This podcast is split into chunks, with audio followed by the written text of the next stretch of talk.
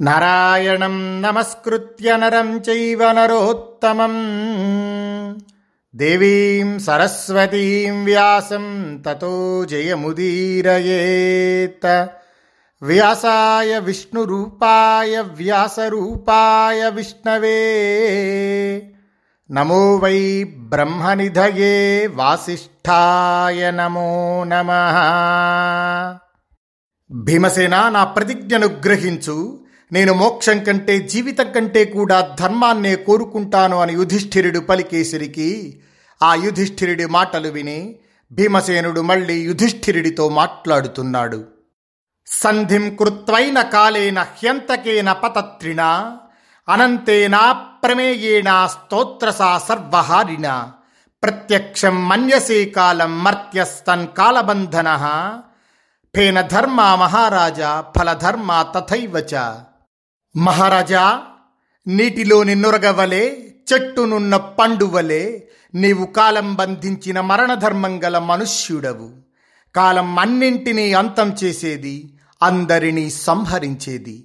బాణంలా వేగంగా కదిలేది అనంతమైనది అప్రమేయమైంది. జలప్రవాహంలా ప్రవాహశీలమైంది. అటువంటి కాలాన్ని దుర్యోధనునితో సంధి చేసుకొని ప్రత్యక్షం చేసుకోవాలనుకుంటున్నావు. కానీ కుంతీనందన సూది మొనకు కొంచెం కొంచెం కాటుకప్పుడి అంటి క్షీణించినట్లుగా ఒక్కొక్క నిమిషం గడుస్తూ ఆయువు క్షీణిస్తూ ఉంటుంది. అటువంటి క్షణభంగురమైన జీవితంలో మానవుడు సమయం కోసం ఎలా నిరీక్షించగలడు? ఆయువునకు పరిమితి లేనివాడు లేదా తనకెంత ఆయువు ఉందో నిశ్చయంగా తెలిసినవాడు అన్నింటినీ ప్రత్యక్షంగా చూడగలిగినవాడు కాలం కోసం నిరీక్షించగలడు. రాజా మనం పదమూడు సంవత్సరాలు తగిన సమయం కోసం నిరీక్షించాలి. ఈ పదమూడు సంవత్సరాలు మన ఆయువు తగ్గుతుంది మన మృత్యువుకి మరికొంత చేరువవుతాం శరీరిణాం హి మరణం శరీరే నిత్యమాశ్రితం. ప్రాగేవ మరణాత్తస్మాత్ రాజ్యాయైవ ఘటామహే. దేహధారులందరికీ మృత్యువు వారి శరీరంలోనే నిత్యము ఉంటుంది. అందువల్ల మరణానికన్నా ముందే రాజ్యం కోసం కర్మను ఆచరిద్దాం. ఎవరి ప్రభావం కప్పబడిపోయి లోకానికి తెలియరాదో అట్టివాడు భూమికి భారంగా మాత్రమే మిగులుతాడు.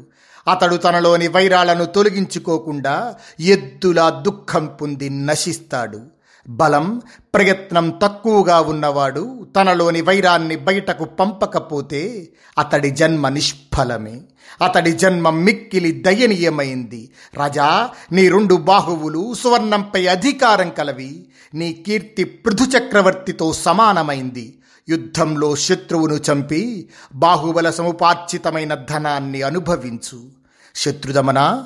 తన్ను మోసగించిన శత్రువును చంపినవాడు నరకంలో పడినా సరే అది అతనికి స్వర్గతుల్యమైందే అవుతుంది అసహనం వల్ల కలిగిన సంతాపం అగ్ని కంటే కూడా ఎక్కువ మంట పుట్టిస్తుంది. అటువంటి అసహనంతో తపిస్తూ నేను రాత్రింబవళ్ళు నిద్రించటం లేదు. కుంతీనందనుడై ధనుర్విద్యలో శ్రేష్ఠుడైన ఈ అర్జునుడు గుహలోని సింహంలా మిక్కిలి సంతప్తుడై ఉన్నాడు. లోకంలోని ధనుర్ధారులందరినీ ఎదిరించగల ఒకే ఒక్క వీరుడు అర్జునుడు. ఇతడు గజరాజు వలె క్రోధం వల్ల కలిగిన సంతాపాన్ని నిగ్రహింపలేకపోతున్నాడు. నకుల సహదేవులు వీరమాత కుంతి నీ ప్రియాన్ని కోరుతూ జడుల వలె మూగవారి వలె మాట్లాడకుండా ఉంటున్నారు. సృంజయ వంశీయ వీరులతో బాటుగా బంధువులందరూ నీ ప్రియాన్ని కోరుకుంటున్నారు. నేనొక్కణ్ణి ప్రతివింధ్యుని తల్లి ద్రౌపది మేమిద్దరం మాత్రం సంతాపాన్ని పొందుతున్నాం. నేను చెప్పేది అందరికీ ఇష్టమే మనమంతా కష్టంలో ఉన్నవారమే. అందువల్ల అందరూ యుద్ధాన్ని అభినందిస్తారు. రాజా మనకంటే అల్పబలం గల నీచులు దుర్యోధనాదులు రాజ్యం అపహరించి అనుభవిస్తున్నారు. ఇంతకంటే పాపాత్మకమై మిక్కిలి దుఃఖాన్ని కలిగించే విపత్తు ఇంకేం ఉంటుంది? పరంతప నీవు స్వభావ దోషం వల్ల దయాపరుడు అవటం వల్ల మృదు స్వభావంతో ఇంతటి కష్టాలను సహిస్తున్నావు. అందువల్ల నిన్నెవ్వరూ ప్రశంసించటం లేదు. నీ బుద్ధి అర్థజ్ఞానం లేకుండా కేవలం వేదాక్షరాలను ఉచ్చరించే మందబుద్ధి అయిన శ్రోత్రియుని వలె గురువచనానుసరణం చేత నష్టమైంది. గురుపదేశ తత్వాన్ని తెలిసినవాడు కాని తెలియజెప్పేవాడు కాని లేడు. దయాళుడువైన నీవు బ్రాహ్మణునిలా ఉన్నావు. అసలు క్షత్రియ వంశంలో ఎలా పుట్టావో తెలియదు. క్షత్రియ జాతిలో సాధారణంగా క్రూరమైన బుద్ధి కలవారు జన్మిస్తారు. మహారాజా మనవు చెప్పిన రాజధర్మాలు నీవు విని ఉన్నావు. క్రూరులు మన హితానికి వ్యతిరేకంగా ఆచరించేవారు దురాత్ములు అయిన ధార్తరాష్ట్రులను ఎందుకు క్షమిస్తున్నావు? బుద్ధి బలం శాస్త్రజ్ఞానం ఆభిజాత్యం కలిగి ఉన్న నీవు కొండ చిలువులా ఏమీ చెయ్యకుండా ఎందుకున్నావు? కుంతీనందన? అజ్ఞాతవాస సమయంలో మనల్ని కనబడకుండా ఉంచాలనుకున్నవాడు దుర్యోధనుడు. వాడిని నీవు కప్పిపుచ్చాలనుకుంటున్నావు. ఇది ఎలా ఉందంటే పిడికెడు గడ్డి పోచలతో హేమవత్ పర్వతాన్ని కప్పుదామనుకుంటున్నట్లే ఉంది. బృధానందన ఈ భూమండలమంతా ప్రసిద్ధి పొందిన నీవు ఆకాశంలో సూర్యునిలా అజ్ఞాతంగా సంచరించలేవు. జల సమృద్ధి ఉన్న చోట పత్ర పుష్పశాఖలతో శోభిల్లుతున్న సాలవృక్షంలా తెల్ల ఏనుగు ఐరావతంలా జయశీలుడైన అర్జునుడు అజ్ఞాతంగా ఎలా ఉండగలడు?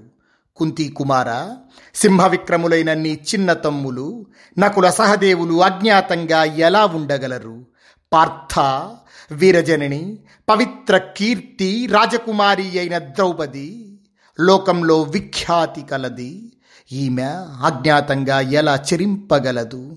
మహారాజా నన్ను కూడా బాలులతో సహా ప్రజలందరూ ఎరుగుదురు. మేరు పర్వతాన్ని దాచటం సాధ్యం కానట్లే నన్ను అజ్ఞాతంగా ఉంచటం సాధ్యం కాదనుకుంటున్నాను. మరొక మాట కూడా ఉంది. మనం కూడా చాలామంది రాజులను రాజకుమారులను వారి రాజ్యాల నుండి వెళ్ళగొట్టాం. వారంతా ధృతరాష్ట్రునితో చేతులు కలిపారు. ఇప్పుడు వారంతా మనతో శాంతంగా వ్యవహరించరు. వారంతా దుర్యోధనుడి ప్రీతి కోసం అజ్ఞాతంగా ఉన్న మనల్ని గుర్తించాలనుకుంటారు. అందుకోసం మనపై వారి వారి గూఢచారులను ప్రయోగిస్తారు. వారు మనల్ని గుర్తించి దుర్యోధనుడికి చెప్తారు. అప్పుడు మనం పెద్ద భయంకరమైన సంకటంలో పడతాం. ఇప్పటికి మనం పదమూడు నెలలు వనవాసం బాగానే చేశాం. ఈ పదమూడు మాసాలను పరిమాణం చేత పదమూడు సంవత్సరాలుగా గుర్తించు. మాసం సంవత్సరానికి ప్రతినిధి అని మనీషులు చెబుతారు. యజ్ఞంలో సోమలతకు బదులుగా పూతికను ఇచ్చినట్లుగా నీవు ఈ పదమూడు మాసాలను పదమూడు సంవత్సరాలుగా స్వీకరించు. ఇక్కడ యో మాసస్స సంవత్సర అనే వేదమంత్రాన్ని బట్టి సంవత్సరానికి ప్రతినిధిగా నెలను స్వీకరించవచ్చు. ఓ చిన్న ఉదాహరణ చెప్పాలంటే సహస్రం అంటే మనం వెయ్యి అనుకుంటాం. కానీ అనంతం అనే అర్థం కూడా తీసుకోవచ్చు. అందుకనే మనం సహస్రనామ పూజ చేసామంటే వెయ్యి నామాలు చదివామని మాత్రమే కాదు అనంతనామాలతో స్వామిని అర్చించామనే అర్థం కూడా వస్తుంది. అట్లాగే ఇక్కడ నెలను సంవత్సరంగా కూడా తీసుకోవచ్చు అని భీమసేనుడు యుధిష్ఠిరుడికి చెప్పారు. అంతేకాక ఇంకా ఏమన్నాడంటే రాజా మంచివారిని మోసే ఒక మంచి ఎద్దునకు బాగా పుష్టిగా ఆహారాన్ని ఇవ్వటం ద్వారా నీవు ఈ పాపం నుండి విముక్తుడవు అవుతావు. అందువల్ల శత్రు సంహారానికి నిశ్చయం చెయ్యి. క్షత్రియులకు యుద్ధం కంటే వేరొక ధర్మం లేదు. ఈ విధంగా భీమసేనుడు పలికేసరికి ఆ మాటలను విని కుంతీపుత్రుడు శత్రుమర్దనుడు అయిన యుధిష్ఠిరుడు మనస్సులో కాసేపు ఆలోచించాడు. నేను రాజధర్మాలను వర్ణధర్మాలను వాటి నిర్ణయాలను విన్నాను. కానీ భవిష్యత్ వర్తమానాలపై దృష్టి పెట్టిన వాడే యథార్థదర్శి అవుతాడు. ధర్మం యొక్క అంతిమ లక్ష్యం తెలియటం కష్టం. అది తెలిసిన నేను బలవంతంగా మేరుపర్వతం వంటి ధర్మాన్ని ఎలా అణిచివేయగలను? ఈ విధంగా యుధిష్ఠిరుడు ఒక ముహూర్తకాలం బాగా ఆలోచించి కర్తవ్యాన్ని నిశ్చయించుకొని యుధిష్ఠిరుడు వెను వెంటనే భీమసేనుడితో మాట్లాడుతున్నాడు. మహాబాహు భారత నీవు చెప్పిన మాట సరైంది. అయినప్పటికీ నేను మరొక విషయం చెబుతాను గ్రహించు. భరతనందన భీమసేన కేవలం సాహసం వల్ల మహాపాపకర్మలు ప్రారంభిస్తే అవి మనల్ని బాధ పెడతాయి మంచి సలహా తీసుకుని బాగా ఆలోచించి చక్కగా పూర్ణ పరాక్రమం ప్రకటిస్తే దానివల్ల కోరుకున్న లక్ష్యాలు సిద్ధిస్తాయి. అటువంటి పనిలో దైవం కూడా అనుకూలంగా ఉంటుంది. కేవలం చాపల్యం వల్ల స్వయంగా బలగర్వం చేత ఉత్థతుడవై ఇప్పుడు యుద్ధమనే కార్యం ప్రారంభించాలని భావిస్తున్నావు? ఈ విషయంలో నా మాట విను. భూరిశ్రవుడు శలుడు పరాక్రమవంతుడైన జలసంధుడు భీష్ముడు ద్రోణుడు కర్ణుడు పరాక్రమవంతుడైన ద్రోణపుత్రుడు ఎదిరింపసఖ్యం కాని ధృతరాష్ట్రుని కుమారుడైన దుర్యోధనాదులు వీరంతా అస్త్రవిద్యా కోవిదులు. మనచే అణచివేయబడిన దుష్టులైన రాజులందరూ ఇప్పుడు కౌరవ పక్షాన్ని ఆశ్రయించి వారితో మంచి స్నేహాన్ని కలిగి ఉన్నారు. వారంతా దుర్యోధనుని హితానికి కట్టుబడి ఉన్నారు. మన పట్ల వారికి సద్భావం ఉండదు. వారు ధనాగారాలు నిండి సైనిక బలంతో శక్తి సంపన్నులుగా ఉన్నారు. వారంతా యుద్ధంలో మనకు వ్యతిరేకంగా ప్రవర్తిస్తారు. కౌరవ సైన్యంలోని అమాత్యులకు సైనికులకు వారి వారి పుత్రులకు సంపూర్ణ వేతనాలను అన్ని విధాలైన భోగ సామాగ్రిని దుర్యోధనుడు వితరణ చేశాడు. దుర్యోధనుడు సైన్యంలోని వీరులందరినీ విశేషంగా గౌరవించాడు. వారు దుర్యోధనుడి కోసం యుద్ధంలో ప్రాణాలు కూడా విడుస్తారు అని నా నిశ్చితాభిప్రాయం. మహాబాహు భీష్మద్రోణ కృపులకు వారి పట్ల మన పట్ల సమానమైన ప్రీతి ఉంది. కానీ దుర్యోధనుడి అన్నం తింటున్నారు. అందువల్ల వారు యుద్ధంలో దుర్యోధనుడి కోసం విడువసఖ్యంగాని ప్రాణాలనైనా వదిలిపెడతారు. వారంతా దివ్యాస్త్ర విద్వాంసులు ధర్మపరాయణులు వారిని ఇంద్రాది దేవతలు కూడా జయించలేరు అని నా అభిప్రాయం. కౌరవ పక్షంలో ఉన్న కర్ణుడు మహారథుడు అసహనశీలి నిత్యం క్రోధంతో ఉండేవాడు. అన్ని అస్త్రాలు తెలిసినవాడు ఎదిరింప సఖ్యం కానివాడు అభేద్యమైన కవచం చేత సురక్షితుడు కూడా. యుద్ధంలో పురుషశ్రేష్ఠులైన వీరినందరినీ జయించకుండా నిస్సహాయుడవైన నీవు దుర్యోధనుణ్ణి చంపలేవు. వృకోదరా ధనుర్ధారులందరినీ మించిన కర్ణుడు బాణం వెయ్యటంలోని లాఘవాన్ని తలుచుకుంటూ ఉంటే నాకు నిద్ర పట్టటం లేదు. యుధిష్ఠిరుడు చెప్పిన మాటల అభిప్రాయం తెలిసి అసహనశీలుడైన భీమసేనుడు ఉద్వేగం పొంది విమనస్కుడై ఏమీ మాట్లాడలేకపోయాడు. పాండుపుత్రులు ఈ విధంగా మాట్లాడుకుంటూ ఉండగా సత్యవతీసుతుడు మహాయోగి అయిన వ్యాస పరమాత్మ అక్కడకు వచ్చారు. అలా వచ్చిన వ్యాసుణ్ణి పాండవులు యథోచితంగా పూజించారు. ఆ తరువాత శ్రేష్ఠుడైన వ్యాస పరమాత్మ యుధిష్ఠిరునితో మాట్లాడుతున్నారు. యుధిష్ఠిర మహాబాహో వేద్మితే హృదయస్థితం మనీషయా తత క్షిప్రం ఆగతోస్మి నరర్షభ భీష్మాద్ ద్రోణాత్ కృపాత్ కర్ణాద్ ద్రోణపుత్రాశ్చ భారత దుర్యోధనాన్ నృపాసుతాత్ తథా దుశ్శాసనాదపి యత్ తే భయమమిత్రఘ్న హృది సంపరివర్తతే తత్ తేహం నాశయిష్యామి విధి దృష్టేన కర్మణ. నాయనా యుధిష్ఠిర నా బుద్ధితో నీ హృదయంలోని భావాన్ని తెలుసుకున్నాను అందువల్ల వేగంగా ఇక్కడకు వచ్చాను. భరతనందనా? భీష్మద్రోణ కృపకర్ణ అశ్వత్థామ దుర్యోధన దుశ్శాసలన వల్ల నీ హృదయంలో కలిగిన భయాన్ని శాస్త్రీయమైన ఉపాయంతో పోగొట్టుతాను. ఆ ఉపాయాన్ని విని ధైర్యం వహించి ప్రయత్నంతో అనుష్ఠించు. అలా అనుష్ఠించిన తర్వాత శీఘ్రంగా నీ మానసిక చింతను విడిచిపెట్టు. ఇలా పాండవుల మధ్యలో పరాశరనందనుడైన వ్యాసపరమాత్మ మాట్లాడి ఆ తరువాత యుధిష్ఠిరుణ్ణి ఏకాంతానికి తీసుకుని వెళ్ళి యుక్తియుక్తంగా ఆయనతో మాట్లాడుతున్నారు వ్యాసపరమాత్మ భరతశ్రేష్ఠ నీకు అభివృద్ధి కలిగే శ్రేష్టమైన సమయం వచ్చింది. ధనుర్ధరుడైన అర్జునుడు రణరంగంలో శత్రువులను పరాజితులను చేస్తాడు. ధర్మనందన మూర్తీభవించిన సిద్ధి వంటి ప్రతిస్మృతి అనే విద్యను నేను చెబుతున్నాను తీసుకో. నన్ను ఆశ్రయించిన వాడవు కనుక నీకు ఈ విద్యను చెబుతున్నాను. ఆ విద్యను పొంది అర్జునుడు నీ కార్యాన్ని సాధిస్తాడు. దాని ద్వారా అర్జునుడు దివ్యాస్త్రాల కోసం మహేంద్రుణ్ణి రుద్రుణ్ణి వరుణుణ్ణి కుబేరుణ్ణి యమధర్మరాజును కూడా సమీపించవచ్చు. అతడు తన తపస్సు చేత పరాక్రమం చేత దేవతలను ప్రత్యక్షంగా చూడగలడు. ఈ అర్జునుడు పురాతనుడు మహా తేజస్వి అయిన నరుడనే మహర్షి. ఇతనికి శాశ్వతుడు అజేయుడు అచ్యుతుడు అయిన నారాయణుడు సహాయుడు మహాబాహువైన అర్జునుడు ఇంద్రరుద్ర లోకపాలుర నుండి అస్త్రాలను తీసుకొని మహాకార్యాన్ని నిర్వహిస్తాడు. కుంతీనందన ఈ వనం విడిచి నివాసయోగ్యమైన మరొక వనాన్ని గురించి ఆలోచించండి. అది మీకు యోగ్యమైనదవుతుంది. ఒకే చోట ఎక్కువ కాలం ఉండటం ప్రీతిజనకంగా ఉండదు. అంతేకాక నాయన ఇక్కడుండే తాపసులందరికీ ఉద్వేగకారకంగా కూడా ఉంటుంది. ఇక్కడున్న అనేక మృగాలను ఉపయోగించడం జరిగింది.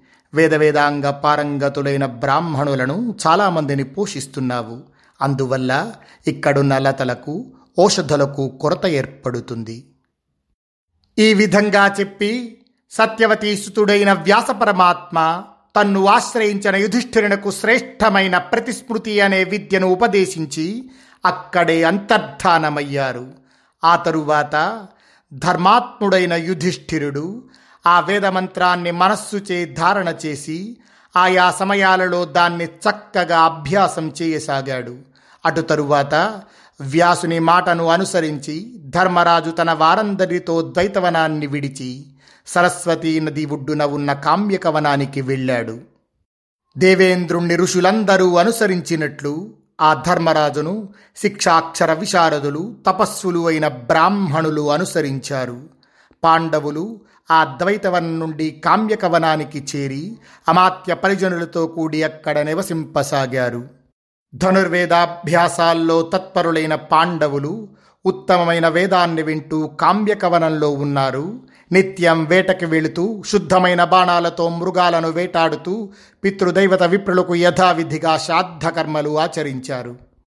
కొంతకాలం తర్వాత ధర్మరాజు వ్యాసమహర్షి సందేశాన్ని స్మరించి ఏకాంత ప్రదేశంలో ముహూర్తకాలం వనవాసాన్ని స్మరించుకొని సాంత్వపూర్వకంగా చేతితో అర్జునుణ్ణి స్పృశించి ఏకాంతంలో అర్జునుడితో మాట్లాడుతున్నాడు యుధిష్ఠిరుడు.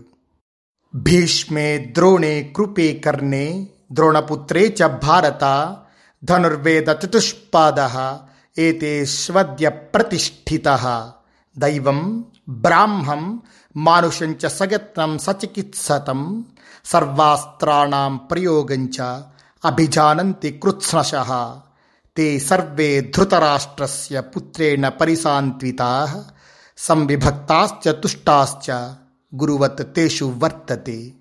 భరతనందన అర్జున భీష్మద్రోణ కృపకర్ణ అశ్వత్థామలయందు నాలుగు పాదాల ధనుర్వేదం నేడు సంపూర్ణంగా ప్రతిష్ఠితమై ఉంది. దైవ బ్రాహ్మ మానుష పద్ధతులకు సంబంధించిన సర్వాస్త్ర ప్రయోగం వారు సంపూర్ణంగా ఎరుగుదురు. అస్త్రాల గ్రహణ ధారణలు ప్రయత్నపూర్వకంగా ఎరుగుదురు. శత్రువులు ప్రయోగించిన ఆయా అస్త్రాల నివారణోపాయమును కూడా వారు ఎరుగుదురు. ధృతరాష్ట్రపుత్రుడైన దుర్యోధనుడు వారందరికీ నచ్చ చెప్పాడు. వారికి ఉపభోగ సామాగ్రిని సమకూర్చి సంతుష్టులను చేశాడు. వారి పట్ల గురుభావంతో ప్రవర్తిస్తున్నాడు. యోధులందరి పట్ల దుర్యోధనుడికి మిక్కిలి ప్రేమ ఉంది. ఆ దుర్యోధనుడు ఆచార్యులందరినీ గౌరవించాడు. వారంతా సంతుష్టులైనారు. అందువల్ల అతని కోసం వారు ఎల్లప్పుడూ శాంతికి ప్రయత్నిస్తారు. సమయోచితంగా పూజింపబడిన వారంతా ఏ పరిస్థితుల్లోనూ కూడా అతని శక్తిని క్షీణింపనీయరు. ఈ రోజున గ్రామ నగరాలతో సాగర వనాలతో శోభిల్లుతున్న ఈ భూమండలం అంతా దుర్యోధనుడి వశంలో ఉంది. అర్జున నీవే మాకు మిక్కిలి ఇష్టుడవు. నీపైనే భారమంతా ఉంచాం. శత్రుదమన ఈ సమయంలో చేయదగిన పనిని నేను కనుగొన్నాను. అది చెబుతాను విను. నాయనా నేను కృష్ణద్వైపాయనుడైన వ్యాసుడు నుండి ఒక రహస్యమైన విద్యను పొందాను. ఆ విద్యను యథావిధిగా ప్రయోగిస్తే సమస్త జగత్తు నీకు ప్రకాశిస్తుంది. నాయన ఏకాగ్ర చిత్తంతో దాన్ని ధ్యానించటం ద్వారా ఆయా సమయాలలో దేవతల అనుగ్రహాన్ని పొందుతావు. నీవు ఉగ్రమైన తపస్సును చెయ్యి. ధనస్సు కవచం ఖడ్గం ధరించి సాధువ్రతాన్ని అవలంబిస్తున్నావు. మౌనంగా ఉండి ఆక్రమించడానికి ఎవరికి అవకాశం ఇవ్వకుండా ఉత్తర దిక్కుగా వెళ్ళు. ధనంజయ ఇంద్రుడికి అన్ని దివ్యాస్త్రాల విజ్ఞానము ఉంది. వృత్రాసురుని వల్ల భయపడిన దేవతలంతా తమ తమ అస్త్రాలను ఇంద్రునికిచ్చారు. ఆ దివ్యాస్త్రాలన్నీ ఇంద్రుడొక్కని దగ్గరే ఉన్నాయి. అందువల్ల అతని నుండి నీవు పొందగలవు. కనుక నీవు ఇంద్రుడిని ఆశ్రయించు అతడు నీకు ఆస్త్రాలనిస్తాడు. ఈరోజే దీక్షితుడవై ఆ దేవేంద్రుణ్ణి చూడడానికి వెళ్ళు. ఈ విధంగా చెప్పి శక్తిశాలి అయిన ధర్మరాజు మనోవాక్కాయాలను నిగ్రహించుకొని దీక్షితుడైన అర్జునునకు విధి విధానంగా ప్రతిస్మృతి విద్యను ఉపదేశించాడు. ఆ తరువాత తన వీర సోదరుడైన అర్జునుణ్ణి బయలుదేరమని ధర్మరాజు అనుమతినిచ్చాడు. ధర్మరాజు ఆజ్ఞతో ఇంద్రుణ్ణి చూడగోరిన ధనంజయుడు అగ్నికి ఆహుతులనిచ్చి బ్రాహ్మణులకు దక్షిణలిచ్చారు. ఆ బ్రాహ్మణులు స్వస్తి వచనం పలికారు. కవచ తలత్ర అంగుళిత్రాలను ధరించి గాంధీవాన్ని అక్షయ్యమగు అంబులపుదిని తీసుకుని ధార్తరాష్ట్రుల వధ కొరకు నిట్టూర్చి పైకి చూచి బయలుదేరాడు. శరాసనం ధరించి బయలుదేరిన అర్జునుణ్ణి చూసి బ్రాహ్మణులు సిద్ధులు అదృశ్యంగా ఉన్న భూతాలు. జయాశీస్సులనిస్తూ కుంతీనందన నీవు మనస్సులో కోరుకున్న దానిని శీఘ్రంగా పొందుతావు. పార్థ నీవు నీ అభిష్టాన్ని సాధించు. నీకు విజయం తప్పక కలుగుతుంది అని పలికారు. సాలవృక్షం వంటి భుజాలు ఊరువులు కల అర్జునుడు అలా బయలుదేరుతుంటే అందరి మనస్సులలోని అభిప్రాయాన్ని గ్రహించిన ద్రౌపది ఆ అర్జునుడితో మాట్లాడుతుంది. కుంతి కుమార ధనంజయ నిన్ను కన్నప్పుడు నీ తల్లి కుంతి నీ గురించి ఏమని భావించిందో నీ మనస్సులో ఏం కోరుకుంటున్నావో అవన్నీ నీకు లభించుగాక. మన క్షత్రియ కులంలో ఎవ్వరూ పుట్టుకుండుగాక. బ్రాహ్మణులకు నమస్కారం. వారు భిక్షాటన చేయకుండా జీవించవచ్చును. ఇది నాకు మిక్కిలి దుఃఖాన్ని కలిగిస్తోంది. పాపాత్ముడైన ఆ దుర్యోధనుడు రాజసభలో బిగ్గరగా నవ్వుతూ నన్ను గౌహ్ అన్నాడు. గౌహ్ అంటే అనేక పురుషులకు ఉపభోగక్షమమైనదని అభిప్రాయం. ఆ దుఃఖం కంటే కూడా నన్ను నిండు సభలో మిక్కిలి అనుచితంగా మాట్లాడాడు. అది నాకు ఇంకా దుఃఖాన్ని కలిగిస్తోంది. వీరశ్రేష్ఠ నీవు వెళ్ళిన తర్వాత నీ సోదరులు మెలకువగా ఉన్న సమయంలో నీ వీరగాథలను మాటిమాటికి చెప్పుకుంటూ ఆనందిస్తాను. ఇది నిశ్చయం. కానీ పార్థ నీవు చాలా కాలం ప్రవాసంలో ఉంటే మాకు భోగాల పట్ల గాని ధనం పట్ల గాని జీవితం పట్ల గాని ప్రీతి కలగదు. మా అందరి సుఖ దుఃఖాలు జీవన్ మరణాలు రాజ్యం ఐశ్వర్యం అన్నీ నీ మీదే ఆధారపడి ఉన్నాయి. నీకు వీడ్కోలు పలుకుతున్నాను. భరతనందన నీకు శుభమవుగాక నీవు బలవంతులతో విరోధించవద్దు. నిర్విఘ్రంగా విజయం కొరకు శీఘ్రంగా వెళ్ళు. ధాతకు విధాతకు నమస్కారం. క్షేమంగా ఆరోగ్యంగా వెళ్ళిరా. ధనంజయ హ్రీ శ్రీ కీర్తి ద్యుతి పుష్టి ఉమా లక్ష్మి సరస్వతి. ఈ దేవతలందరూ ప్రయాణంలో నిన్ను రక్షింతురుగాక. నీవు పెద్దవారిని గౌరవిస్తావు పెద్దన్నగారి మాటను ఆచరిస్తావు. భరతశ్రేష్ఠ నీకు శాంతి కలగడం కోసం నేను వసురుద్ర ఆదిత్య మరుద్గణాలను విశ్వే దేవతలను సాధ్యులను ప్రార్థిస్తాను. అంతరిక్షంలో ఉన్న దివ్యులైన భూతాల నుండి మార్గంలో విఘ్నం కలిగించే ఇతర ప్రాణుల నుండి నీకు శుభమగుగాక. ఈ విధంగా మంగళవచనాలు పలికి యశస్విని అయిన ద్రౌపది విరమించింది. ఆ తరువాత పాండునందనుడు మహాబాహువు అయిన అర్జునుడు సోదరులకు ధౌమ్యునకు ప్రదక్షిణం చేసి మెరిసే తన గాంధీవాన్ని తీసుకుని బయలుదేరాడు.